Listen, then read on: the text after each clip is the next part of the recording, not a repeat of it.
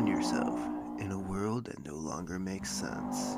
When you realize that a man like Epstein didn't Epstein himself. When the police are defunded, but Pakistan gets a gender studies grant. You may be in the collapse experiment. Hello, and welcome to part two of Operation Lockstep, where I will be covering Clever Together, the second section of the Operation Lockstep, brought to you by the Rockefeller Foundation, published in 2010. This is the document that maps out all the BS that we're going through today. So I'm going to go through and read section two, Clever Together, so that you don't have to. Uh, to get started, this document is also available at thecollapseexperiment.com. I don't think I mentioned that in the uh, previous episode, but the document that I am reading here today, you can read for yourself. Download it, just put into the search Operation Lockstep. It will come up, and uh, it is free. It is free. So, Clever Together, a world in which highly coordinated and successful strategy strategies emerge for addressing both urgent and entrenched worldwide issues. So, um, in the previous section, we heard about how they were going to become more authoritarian and a top down system of government and control of the population. Um, of course, this is all fictional, but for some reason, um, the release of a virus out into the public and all the steps that took place afterwards are all lining up pretty good with this. Although I think their timeline, because a lot of the things that they were addressing were on a 20 year timeline, and some of the things that we've seen today uh, were taking place like 13 years into um, this report here. But um, being two years into a pandemic and their response to it, we are now seeing how um, they miscalculated a few things. So, to get started, the recession of 2008 to 2010 did not turn out in, into the decades long global economic slide that many had feared. Uh, in, in fact, quite the opposite. Strong global growth returned in force, with the world headed once again towards the demographic and economic projections forecast before the downturn. India and China were back on track to see their middle class explode to 1 billion by 2020.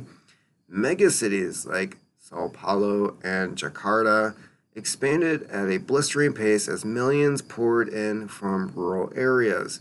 Countries raced to industrialize by whatever means necessary, the global marketplace bustled. But two problems loomed. First, not all people and places benefited equally from this return to globalized growth all boats were rising, but some were clearly rising more. That's not how that works. Second, those hell bent on development and expansion largely ignored the very real environmental consequences of their unrestricted growth. Undeniably, the planet's climate was becoming increasingly unstable. Sea levels were rising fast, even as countries continued to build out coastal megacities. Wait, what? Uh, don't know about that one.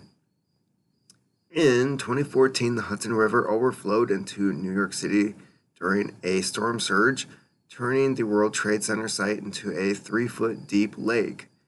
The image of motorboats navigating through lower Manhattan jarred the world's most powerful nations into realizing that climate change was not just a developing world problem. Um, motorboats navigating through lower Manhattan. Did they just pull these out of their apartments?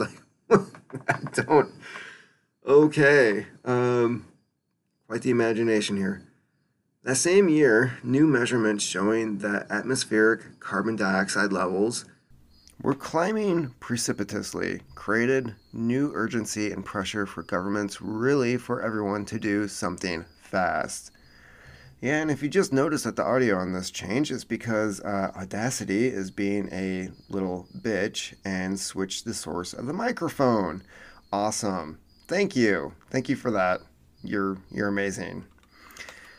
Uh, in such an interconnected world where the behaviors of one country, company, or individual had potentially high impact effects on all others, uh, piecemeal attempts by one nation here, one small collective or environmental organizations there would not be enough to stave off a climate disaster, or, for that matter, to effectively address a host of their planetary scale problems. But highly coordinated worldwide strategies for addressing such urgent issues just might. What was what was needed was systems thinking and systems acting on a global scale. No, nope, nope, sorry. I, I'm 100% sure that they're wrong on this. International coordination started slowly, then accelerated faster than anyone had imagined. In 2015, a critical mass of middle income and developed countries with strong economic growth publicly committed to leveraging their resources against global scale problems, beginning with climate change. Yeah, uh, we're actually seeing this now with all the BS that's happening in Denmark, Canada, pretty soon the United States. I believe Germany is being a bunch of douchebags with their farmers. Um, Sri Lanka. So, yeah, this is um, not turning out good for them. Together, their governments hashed out plans for monitoring and reducing greenhouse gas emissions in the short term and improving the absorptive capacity of the natural environment over the long term. In 2017, an international agreement was reached on carbon sequestration. By then, most multinational corporations had a chief carbon officer. Yeah, that is one job that just does not need to exist and intellectual and financial resources were pooled to build out carbon capture processes that would best support the global ecosystem. A functioning global cap and trade system was also established. Okay. Yeah, I don't see that happening. Uh, worldwide, the pressure to reduce waste and increase efficiency on planet friendly ways was enormous. New, new globally coordinated systems for monitoring energy use capacity, including smart grids and bottom up pattern recognition technologies, were rolled out. As I said before, this is the smart meters that they're trying to put onto your house so they can just shut off your power.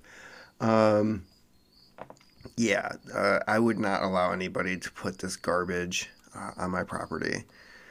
These efforts produced real results. By 2022, new projections showed a significant slowing in the rise of atmospheric carbon levels. Not until you address the China problem. Sorry, um, you're leaving out one big, big fact here. Inspired by the success of this experiment and collective global action, large scale coordinated initiatives intensified, of course. Centralized global oversight and governance structures sprang up not just for energy use, but also for disease and technology standards. Such systems and structures required far greater levels of transparency, which in turn required more tech enabled data collection, processing, and feedback. They're collecting your data. Enormous benign surveillance. Why is it surveillance? Like, what? What the heck? Is it a chef that's surveilling you? I don't understand. Systems uh, allowed citizens to access data, okay, all publicly available in real time and react. Not seeing that one happening. National states, some uh, national states lost some of their power and importance as global architecture strengthened and regional governance structures, structures emerged international oversight entities like the UN took on new levels of authority. There you go. They want to bring in the UN to run your local government. As did regional systems like the Association of Southeast Asian Nations. ASEAN? I've never heard of ASEAN. Uh, the new Partnership for Africa's Development, NEPAD, is this run by Monica Lewinsky? NEPAD, and the Asian Development Bank, ADB. Uh, the worldwide spirit of collaboration also fostered new alliances and alignments among corporations, NGOs, and communities. No, uh, communities definitely not. And uh, we're not seeing alliances um, across countries. That's why World War III is currently breaking out. These strong alliances laid the groundwork for more global and participatory attempts to solve big problems and raise the standard of living of everyone. No, they want to lower your standard of living. This that's just a complete lie. Coordinated efforts to tackle long entrenched problems like hunger, disease, and access to basic needs took hold. No, no, not really.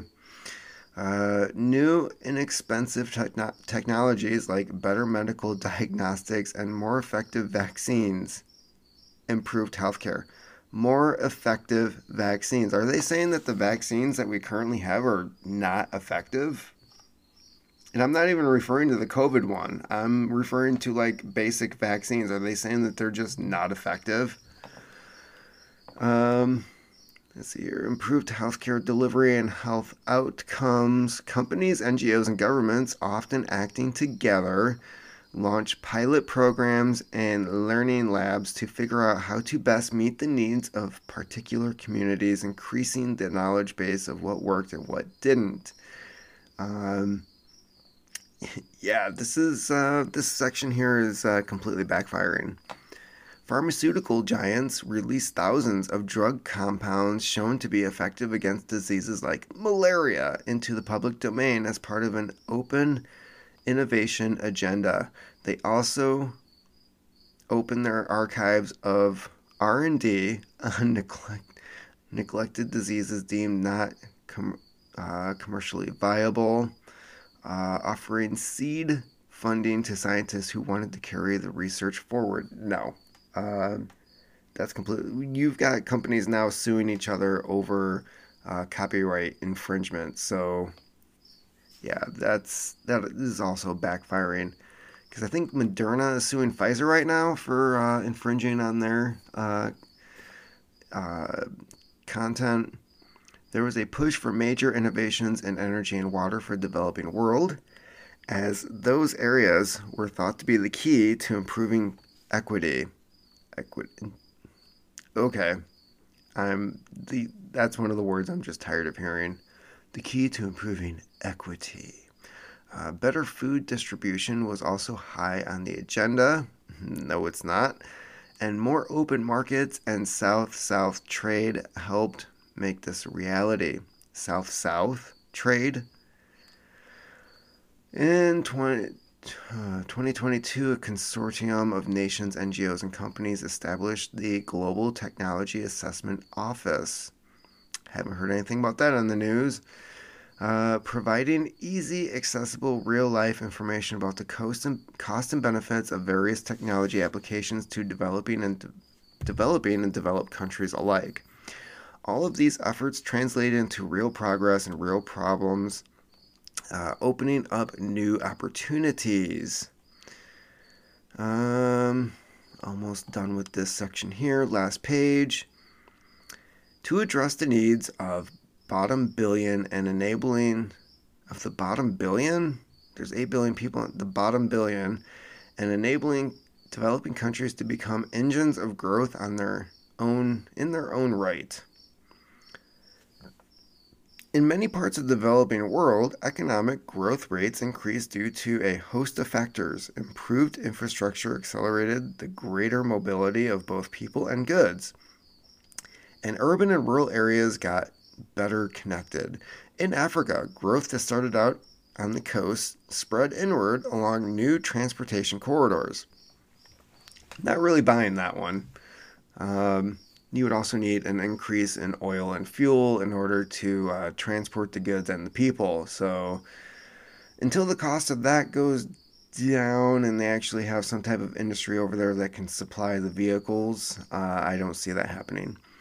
Increased trade drove the special, specialization of individual firms and overall diversification of economics. In many places, traditional social barriers to overcome poverty grew less relevant as more people gain access to a spectrum of useful technologies, from disposable computers. what? From disposable computers to do it yourself windmills. The windmills I can understand. Disposable computers okay, so we're just going to pollute everything with toxic minerals that are going to be, oh, wow. Given the circumstances that forced these new heights of global cooperation and responsibility, it was no surprise that much of the growth in the developing world was achieved more cleanly and more greenly. In Africa, there was a big push for solar energy as the physical geography and low po- population density of much of the continent enabled the proliferation of solar farms.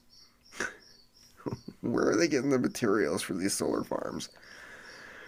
The Desert Tech Initiative to create massive thermal electricity plants to supply both North Africa and via undersea cable lines to southeastern Europe was a huge success. By 2025, a majority of electricity in the Maghreb was coming from solar, with exports of that power earning viable foreign currency. The search to solar created new sun jobs. Oh my god. Yeah, this is a complete fantasy. Um, electricity is not going to replace natural gas in Europe. Drastically cut C- CO2 emissions and earned governments billions annually. India exploited its geography to create similar solar valleys, while decentralized solar power drip irrigation systems became popular in South Sahara Africa.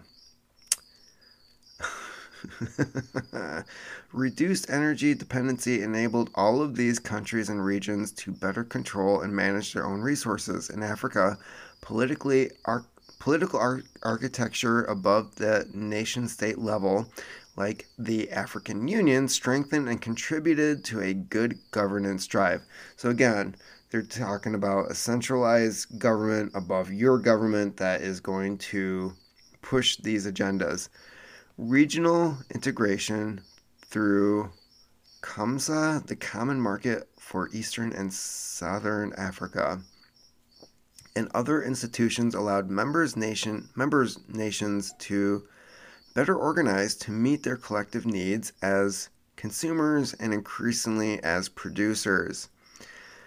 Over the course of two decades, enormous strides were made to make the world less wasteful, more efficient, and more inclusive. Ugh, don't make me barf. But the world was far from perfect, there were still failed states and places with few resources. Moreover, such rapid progress had created new problems. Rising consumption standards and unexpectedly ushered in a new set of pressures. The improved food distribution system, for example, generated a food production crisis due to greater demand. Indeed, demand for everything was growing exponentially.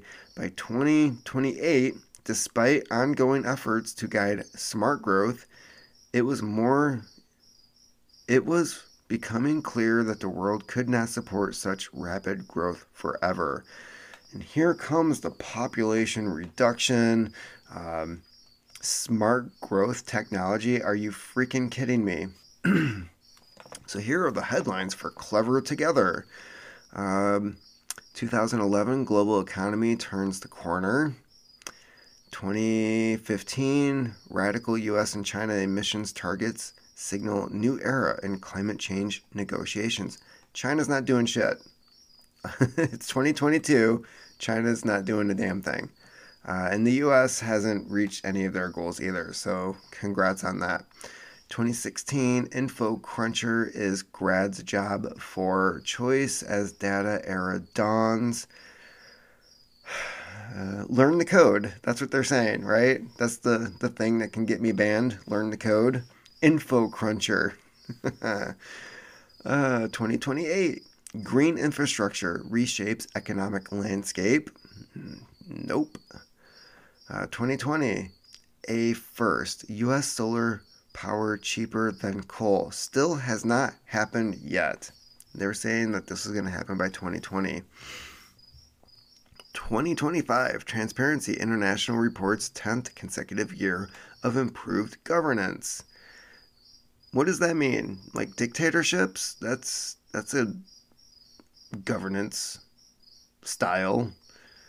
And 2027 consortium of foundations launches third green revolution as food shortages loom. They're here. Food shortages are here. it's 2022. Congratulations. Uh, we are we are ahead of schedule. Oh, didn't see that one coming. Yeah, pandemic followed by famine. Mm-hmm. So, yes, I love how they have the role of philanthropy and clever together. Um, technology and clever together. A malaria vaccine is listed here. Won't be taking that one either. Um, let's see here. Let's see what the, the technologies for this are. The cost of capturing data through nanosensors and smart networks falls uh, precipitously in many developing countries, this leads to a proliferation of new and useful services, including surveillance mechanisms that improve governance and enable more efficient use of government resources. Yes, they want to control what you do, how you do it, and when you're going to do it. No, you cannot poop right now because there's too much methane already going into the atmosphere. Hold your poop. Intelligent electricity, uh, water distribution, and transportation seem systems develop in urban areas. In these smart cities, internet access is seen as a basic right by the year by the late 2010s. internet is a basic right. Um, a malaria vaccine is developed and deployed broadly, saving millions of lives in the developing world. Isn't that the the the mosquitoes that Bill Gates is trying to um, release? Advances in low cost mind controlled uh, prosthetics aid in 80% of global amputees who live in developing countries. Um, yeah, I I don't I'd see some idiots going along with that, but um, as there's a note here, can these prosthetics be hacked and controlled remotely? Hmm. Uh, solar power is made vastly more efficient through advances in materials, including uh, polymers and nanoparticles. An effective combination of government subsidies and microfinance means solar is used for everything from desalination for agriculture to Wi Fi networks. Wow. Um, no interest in doing that. If there's a subsidy, that means the government has more control over it. Flexibility and rapid mobile payment systems drive dynamic economic growth in the developing world, while the developing developed world is hampered by entrenched banking interest and regulations. Yeah, sorry. Um, our banking well the ESG scores, yes. so if you're if you're saying that they're hampered by regulations, yes, these new ESG scores is screwing things up for everyone. Life and clever together. Half of a combination of synthetic meat, fortified grains, and nano nano flavoring. What the is that? Ugh, synthetic meat, gross. An exciting new meat product that would be served as a at a dinner table everywhere. And in truth, Alex's confidence was very well founded. For one, he had the world's best and brightest minds in food science from all over the world working together right here in his lab. Oh, God. Lab grown meat. There it is. People are no longer dying as frequently from preventable diseases. You know, preventable diseases really hasn't been an issue for the last hundred years. I don't know why they're just trying to stop death altogether. It's like we we all have a final destination when we're born. Why are we messing with that? Healthy alternative that created uh, less real meat. Gross. Okay, the next section for the next episode will be Hack Attack. That's probably the next phase that everybody's looking forward to. Uh, we just went through Clever together, which, um, in my opinion, didn't really explain a whole heck of a lot. It was just like, we're so great, we're so awesome uh, we're going to do all these things. And um, a lot of the stuff that they did implement is backfiring. So um, I find that to be very interesting. Things are not going the way that the globalists had uh, anticipated. And um, yes, the next episode I will go over Hack Attack, see what they have planned for us next. And uh, who knows? Maybe the hack attack is what's going to stop the uh, midterm election that they do not want to have happen. Um, or they're going to call in the UN and just be like, we, we can't run our, our country anymore, man. It, it's a, a total shit show. Who, who did all this stuff? Why, why is gas so expensive? Kamala, get, get me a smoothie.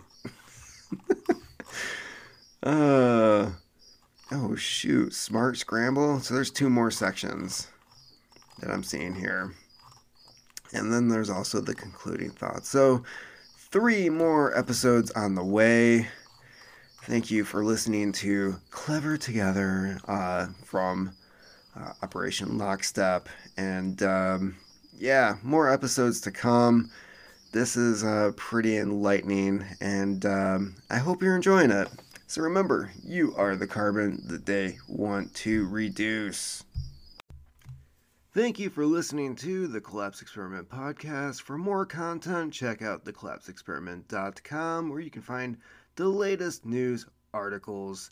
If you'd like to help out this podcast, check out books by Matthew Gilman on Amazon, or you should just buy gold and silver. Just just buy gold and silver. It's it's a better investment, and uh, you might actually have something to trade later on when the world falls apart.